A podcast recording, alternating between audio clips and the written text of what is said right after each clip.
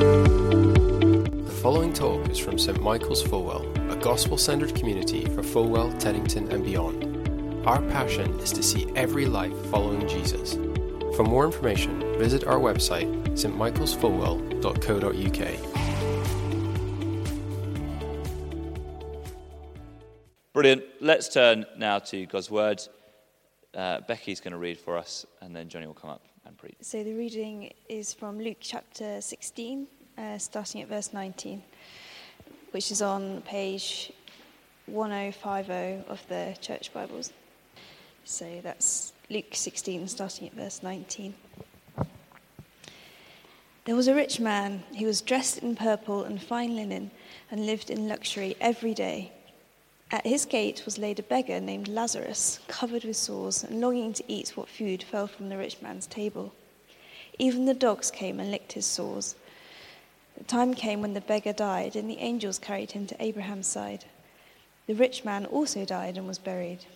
In Hades, where he was in torment, he looked up and saw Abraham far away with Lazarus by his side.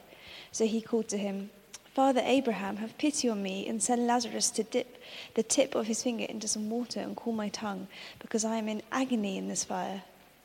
But Abraham replied, Son, remember that in your lifetime you received good things, while Lazarus had bad things, and now he is comforted here and you are in agony.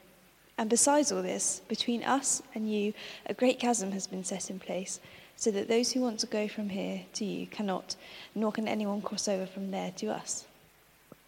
He answered, I beg you, Father, send Lazarus to my family, for I have five brothers. Let him warn them so that they will not also come to this place of torment. Abraham replied, They have Moses and the prophets. Let them listen to them. No, Father Abraham, he said. But if someone from the dead goes to them, then they will repent. He said to him, If they do not listen to Moses and the prophets, they will not be convinced, even if someone rises from the dead. It's great to see everyone. My name is Jonny, and I'm normally doing youth and children stuff, but it's nice um, this evening to be looking at the Bible with you guys together. Um, and as these handouts are coming round, don't get too distracted by it. It won't make too much sense yet. Um, but I want you to imagine a few different scenarios. Either, depending on who you are, these will be either sort of things you might have experienced in the past or the future, or they might be things that are happening right now. So I want you to imagine back in the days of homework, you're sitting, you're watching TV, and a parent comes along and says, Come on, you need to go and do your homework. And you're thinking, ah, I don't want to do that. I don't need to do it right now. I can do it later. I don't think I need to do this homework. I think I'll get by without doing it. Or actually, the TV that I'm watching at the moment, that's way more entertaining, a way better use of my time. So you don't do it. Maybe someone says to you, let's go to the pub, if you're over 18, and watch the Women's World Cup semi final together. And you think, oh, do you know what? Going to the pubs these days, it's so expensive. I don't really like watching women's football anyway. And actually, it's England. We always lose. So you say no. Maybe you've got a job and then a new opportunity comes up. You think, should I go for it? Some people encourage you to. But you think, it's going to take so much time to prep for that interview. And then it's hard. If I get the job, I'll have to get to know new people, a new environment. That's not much fun. And besides, I probably won't get it anyway. So you say, I'm not going to have a go at going for it. I'm sure all of us can look back over our lives and see lots of opportunities that we've passed up for various reasons. Maybe they're conscious reasons. You like watching TV, so you'd rather do that than invest in your work and your education. Maybe they're unconscious reasons. So when you say no to watching the semi final of the Women's World Cup, that's because actually you've never given women's football a chance. Maybe there's even a bit of sexism there. And that's the reason you're saying no. Or maybe those reasons that you give are hiding the real reasons. So when you say, I'm not going to go for that job, I probably won't get it, the real reason is that you're terrified of failure, so you don't want to give it a go. What's the end result? Whatever the reasons are, whatever the excuses are, you miss out on something. Something little like doing your homework, doing well at school, a fun social thing, or a really wonderful job opportunity. And at the heart of Christianity, the message of Jesus, the gospel, is an incredible opportunity. The chance through Jesus to be forgiven, to spend eternity with Him. And some of you, lots of you here today will have said yes to that. Some of you will be thinking no, or at least not yet. And if that is you, then there'll be a reason for that. And today we're going to be thinking from that parable that we had read about some of those reasons that we might say no to that opportunity. And it's a wonderful parable because it speaks so powerfully into those reasons, those things that we might think. And there's loads of challenges and encouragements for us all from them. So before we dig into this parable, um, it's a funny sort of parable. It's a bit different from other parables that Jesus tells. For example, often parables begin with Jesus told a parable, and this one doesn't.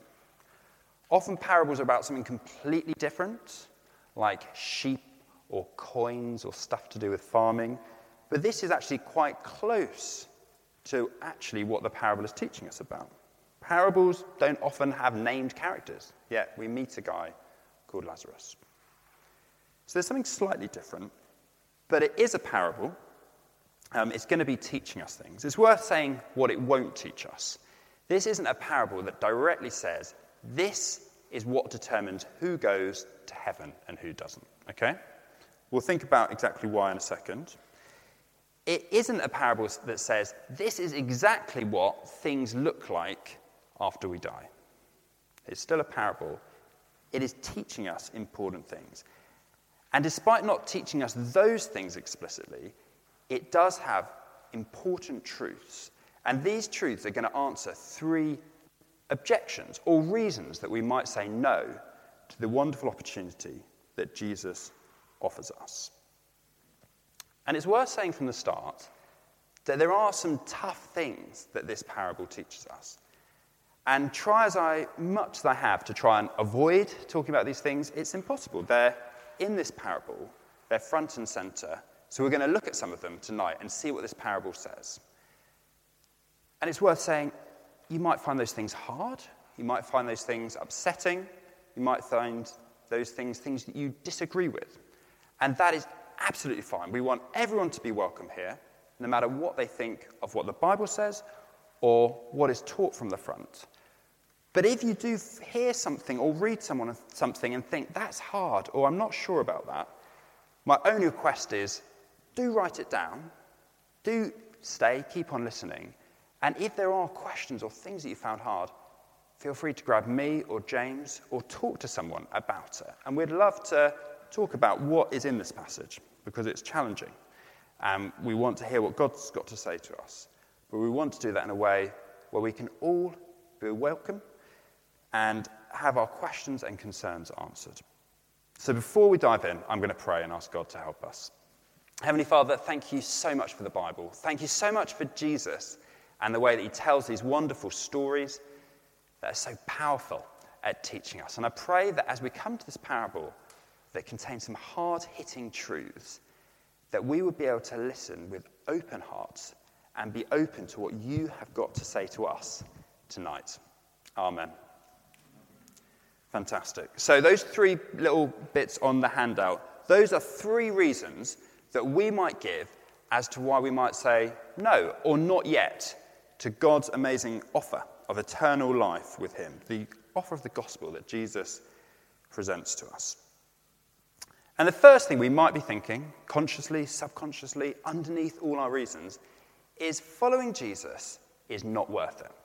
Okay? It's not that we've done a cost benefit analysis and we thought, here's the pros, here the cons.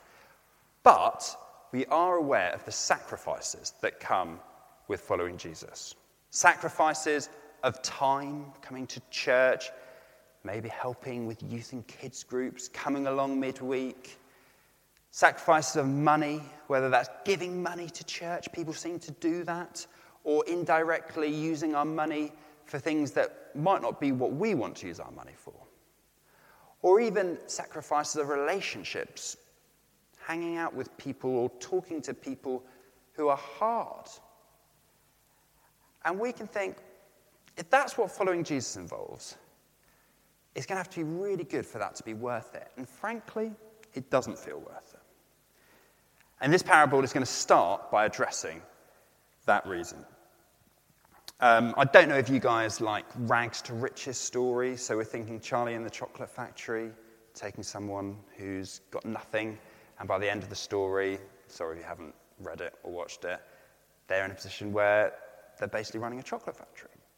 But even better than a rags to riches story is a rags to riches role reversal story. So, as well as the person that goes from rags to riches, you've got a sort of bad guy who goes from riches to rags. So there's a fun film called Dodgeball, which has a guy, a poor guy who owns a gym uh, that's folding, and a bad guy who's really rich with a gym. And by the end of it, the poor guy's really rich, the bad guy's lost everything.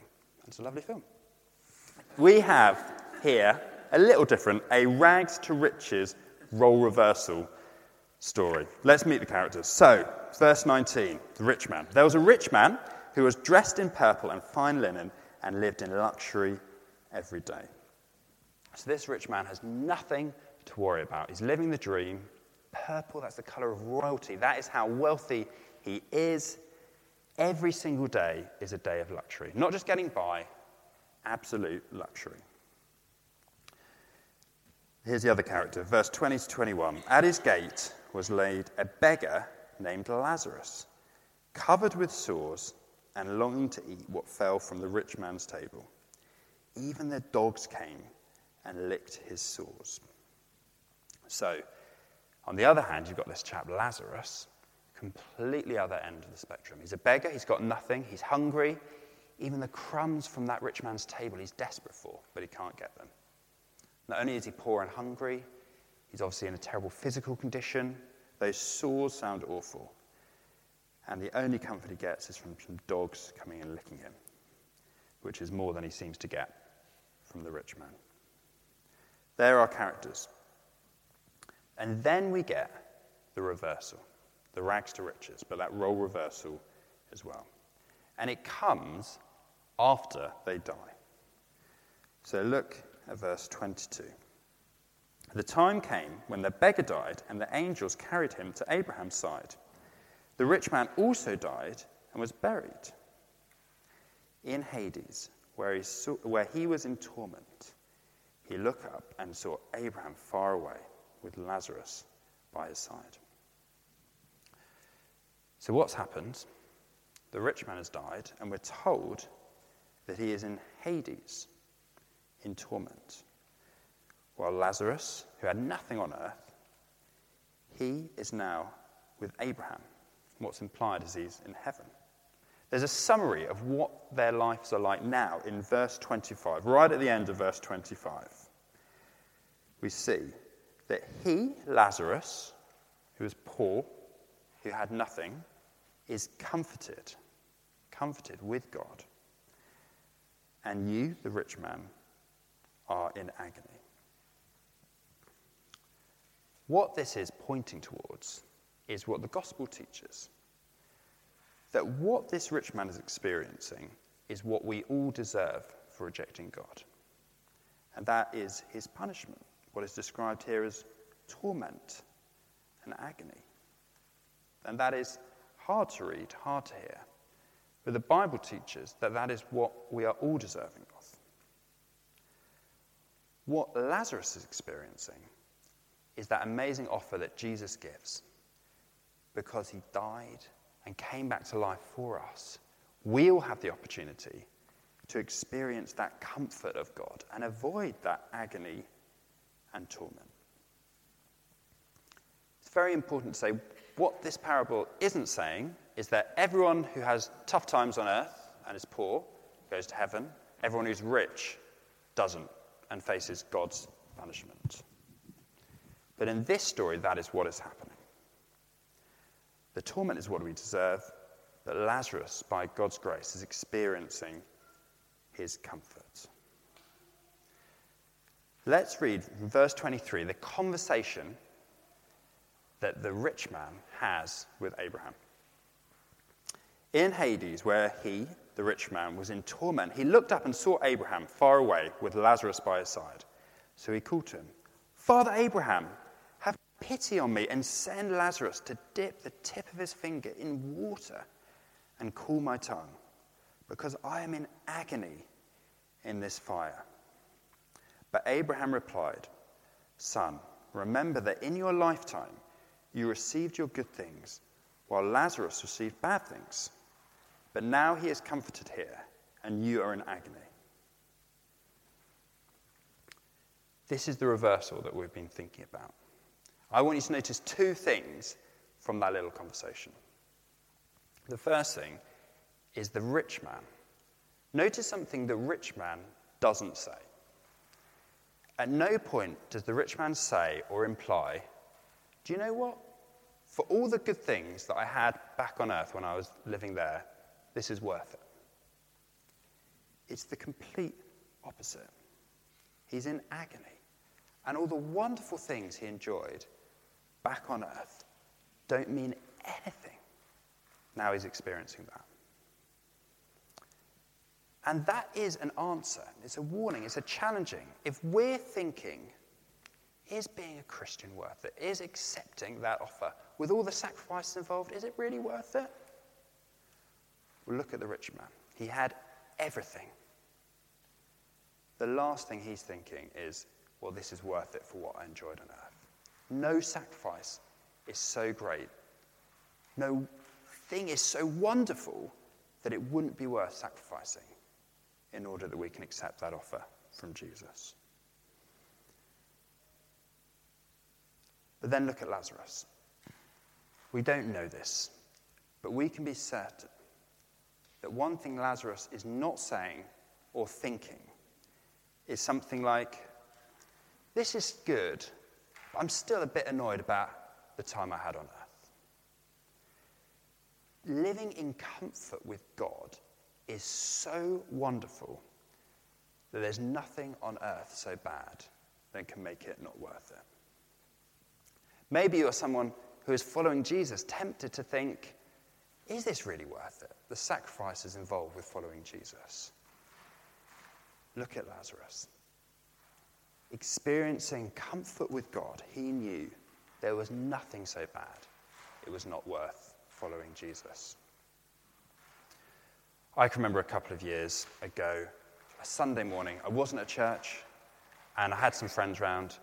It was a beautiful sunny morning and I played a round of golf and I had a wonderful time. And I started thinking about what life would be like if that was every Sunday morning. If actually I packed in all the Christianity stuff, I could play golf every Sunday morning.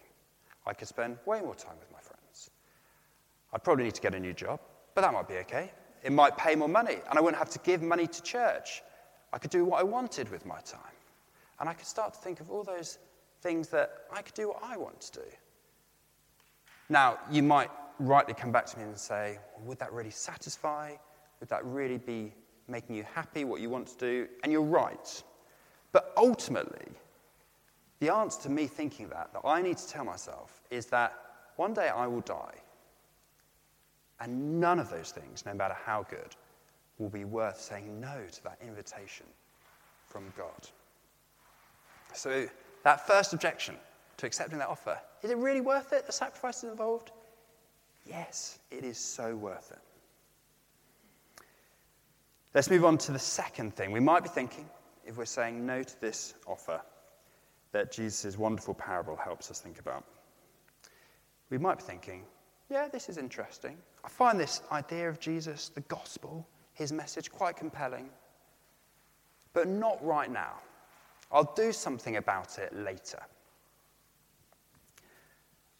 This is often the way I relate to lots of things in life, as Lucy will share with you. So, one big thing we're doing in a few weeks is moving flat.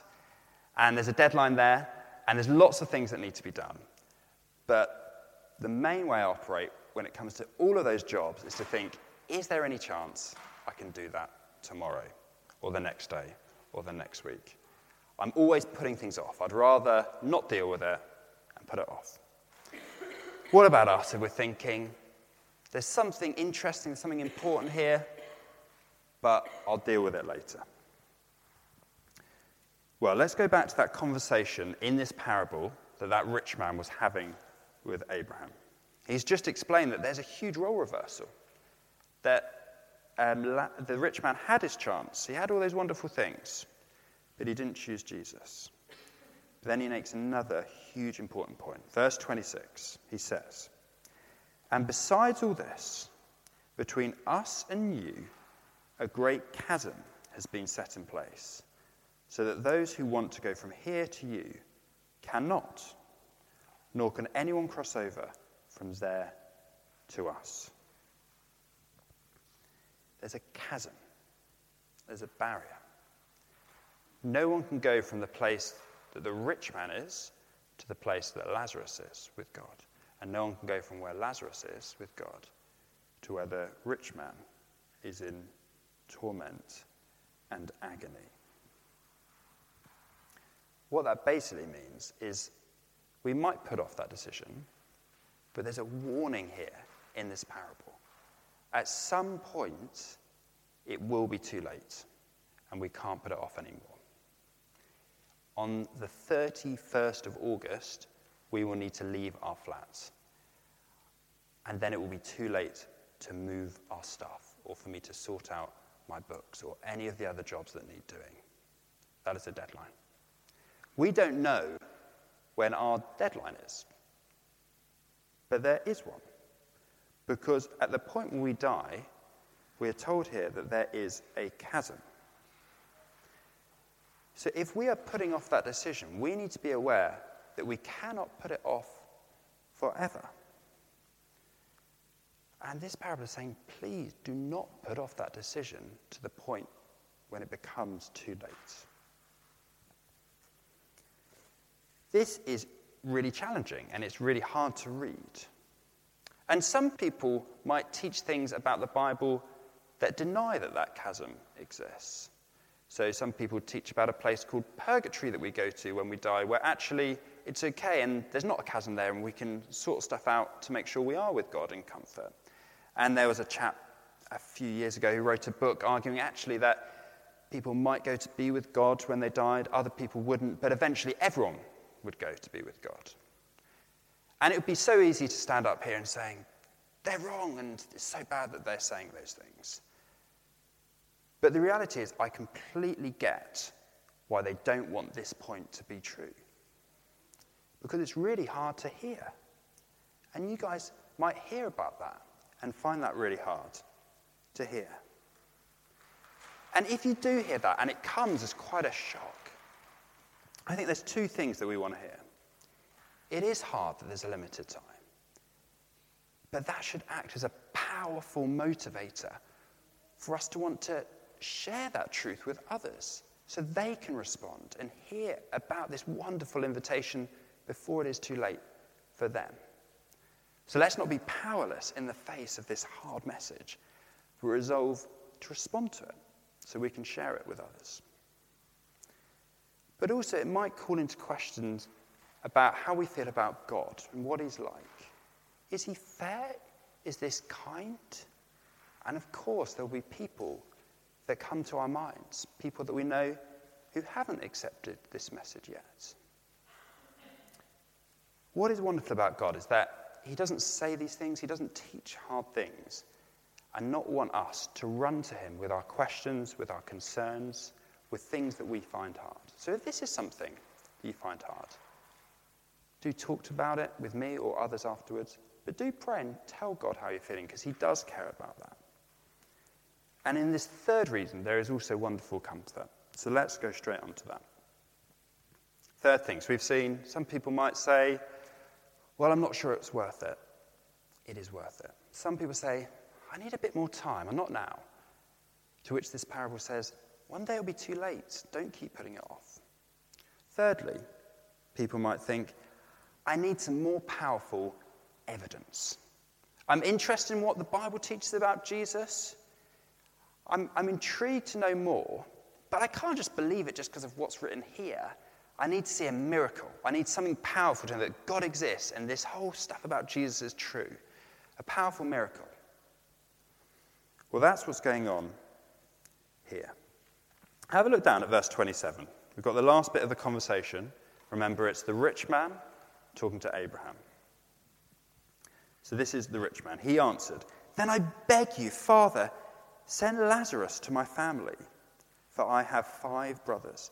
Let him warn them so that they will also not also come to this place of torment. Abraham replied, They have Moses and the prophets. Let them listen to them. No, Father Abraham, he said, but if someone from the dead goes to them, they will repent. He said to him, If they do not listen to Moses and the prophets, they will not be convinced, even if someone rises from the dead. I find myself drawn to the rich man at this point. I've got so much sympathy for what he's saying. He's heard what Abraham's saying. It's too late for him. But his heart goes out to his family, who he must know at that point aren't accepting that invitation. So he says, I want something to be done about them. And he knows what it is. He says, if Lazarus, this person they've seen die, goes back, they'll see, wow, that's a miracle. A dead man's come back to life. I know that God is real and I'm going to change the way I live and follow Jesus. That makes sense. But Abraham's reply twice is saying they've got Moses and the prophets. In other words, they've got the Bible. And he goes on to say, verse 31 if they do not listen to Moses and the prophets, they will not be convinced, even if someone rises from the dead. So, saying, here's the Bible. If they don't listen to the Bible, then it doesn't matter how big a miracle they have. Even if someone comes back to life, then they won't believe. When I first hear that, I think, really? Surely people that might not be convinced by the Bible will be convinced by a miracle. And then when I think about it, I think, no, that does make sense. Because if people don't want to believe the truth about Jesus, if a miracle happened, what would happen? Well, they'd explain it away. And actually, in the Bible, that happens. Ironically, in another gospel, in John's gospel, there's a real guy called Lazarus who is actually brought back to life. And lots of the Jewish leaders see it and they believe, no, they try to kill Jesus. Or, in probably the, well, definitely the most famous coming back to life of all, Jesus comes back to life. And lots of people see it and they try and suppress the truth. Or they try and stop people talking about it. And kill everyone that does talk about it. It's true. People have the Bible, they won't believe even if they see a huge miracle. This actually is a real comfort to us. Because the point is, people that don't accept this invitation, the reason that they don't isn't because they haven't got enough evidence. It's something going on in their heart. And for hearts to change, doesn't need evidence, it needs God to work in their hearts. And the reason he points to the Bible is because the Bible is God's word, and God works powerfully through his word. So, if you have not yet accepted this amazing opportunity and you would like more evidence, here's my question to you What evidence would you need in order to accept that all of this is true? And it's very easy with that question to think actually, there isn't a standard of evidence which would compel you. And you realize that what Jesus is saying through this parable is true. So if you're really interested and you want to know it's true, the challenge of this parable that Jesus gives us isn't to look for miracles, but to read the Bible, read the gospel, find out about Jesus, and ask God to open up your heart so you might see something of Jesus. And if we are trusting in Jesus, and maybe this parable is just making us feel overwhelmed with all this talk of time, of agony, of comfort, of chasms, and all that we need to do to tell people about this amazing opportunity, what a relief that it's not down to us persuading people, giving them evidence, trying to show them miracles to convince people.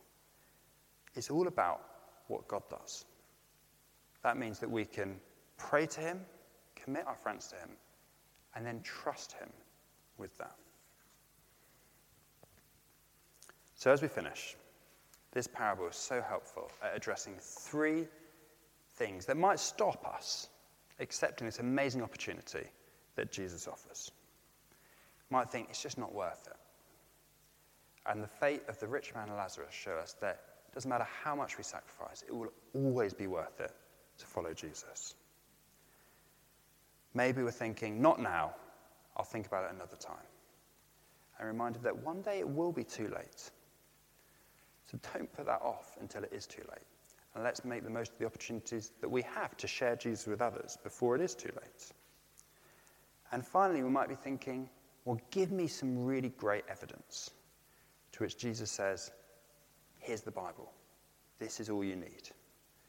So let's trust the Bible and trust that it's God that does that work to show Jesus through the Bible. In a second, we'll do that. I'm going to pray. I'll leave some space. That might be a time when we want to pray for someone that they might see who Jesus is. Or it might be a time when we take time to talk to God and think through maybe our objections, the reasons we're giving for saying no at the moment to this opportunity. Before we do that, it might be there's things that we've talked about that are hard, that we find quite painful, we disagree with. And if there are those things, let me encourage you after this service is finished, feel free to talk to me, talk to James, uh, someone else that you know at church, someone you've come with. Maybe you need to pray with that person. But do ask those questions because this is tough. Um, but Jesus tells us it because he loves us and he wants us to know the truth. So let me pray. Heavenly Father, thank you so much that you love us and you tell us what we need to know, um, even when that can be hard. And I thank you that following you is always worth it. And we know that on that day when we come face to face with you, we will not regret following you the tiniest bit. I pray that we will heed that warning that one day it will be too late and we'll make the most of the time we have now to accept that opportunity and to tell others about it. And thank you that it isn't our job to persuade people and convince them to follow you. But that's the work that you do in people's hearts through your word.